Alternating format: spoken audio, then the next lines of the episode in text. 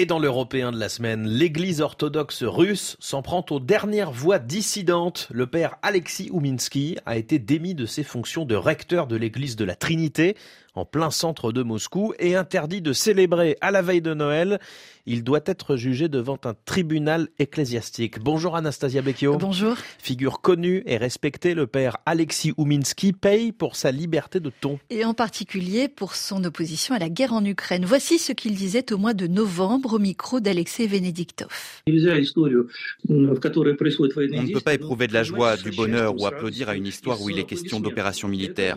Cela cause du chagrin à tellement de gens. Je reçois des appels téléphoniques de gens qui me disent « S'il vous plaît, priez pour mon Sacha qui a été mobilisé. » Cela fait 3 mois qu'on n'a aucune nouvelle de lui. Puis l'information tombe. On a retrouvé Sacha, ils n'ont pas réussi à le retirer du champ de bataille pendant 3 mois. Il n'est pas possible de l'identifier. Et de telles nouvelles, il y en a de plus en plus. Des déclarations plutôt téméraires dans un contexte de répressions accrues. Oui, d'autant que depuis le début de l'offensive du 24 février 2022, rares ont été les prêtres de l'église orthodoxe russe à se prononcer ouvertement contre la guerre. Formellement, ce que reproche le patriarcat au père Alexis Ouminsky, c'est de n'avoir pas lu au cours des offices dans son église une prière pour la Sainte Russie, un texte aux accents bellicistes qui demande à Dieu d'accorder la victoire à la Russie. Ksenia Louchenko, experte des questions religieuses, connaît bien le père Alexis Ouminsky pour avoir fréquenté sa paroisse.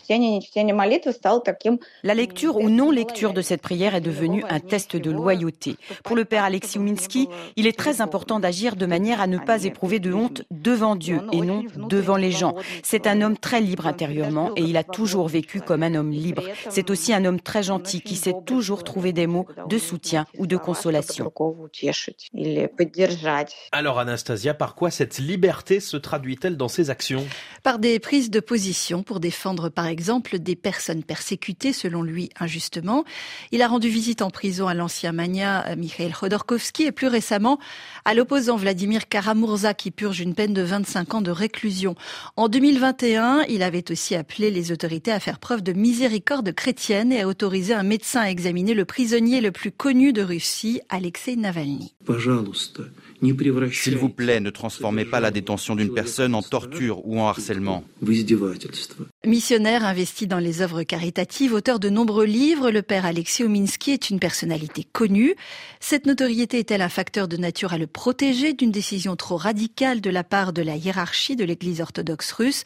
La journaliste Zoya Svetova, qui l'a interviewée à plusieurs reprises, en doute. L'église orthodoxe russe a établi une règle non écrite selon laquelle tous les prêtres doivent obéir à la parole du patriarche. Il me semble que le patriarche imagine que tous les prêtres et les clercs sont ses soldats et qu'ils doivent lui obéir comme à un général. Tous les prêtres qui subissent des pressions, qui sont interdits de célébration, renvoyés de leur paroisse, voire défroqués, ce sont ceux qui n'acceptent pas d'être des soldats du patriarche Cyrille.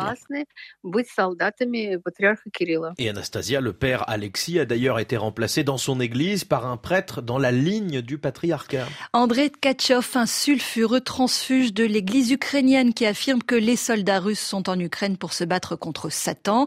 On imagine donc le choc pour la paroisse où Alexis Ouminsky officiait depuis 3 décennies, une paroisse très vivante, fréquentée par des intellectuels, des journalistes, des écrivains, des avocats. Ksenia Louchenko. Il a beaucoup d'amis parmi les artistes, les musiciens, les poètes. Autour de lui, il y a toujours eu un grand cercle de gens de la culture. Aujourd'hui, les paroissiens sont démunis. Ils ne savent pas où aller parce qu'à Moscou, il reste très peu d'églises où ils ne se sentiront pas étrangers. Un groupe de fidèles orthodoxes a adressé une lettre ouverte au patriarche lui demandant de reconsidérer sa décision d'interdire aux prêtres de célébrer.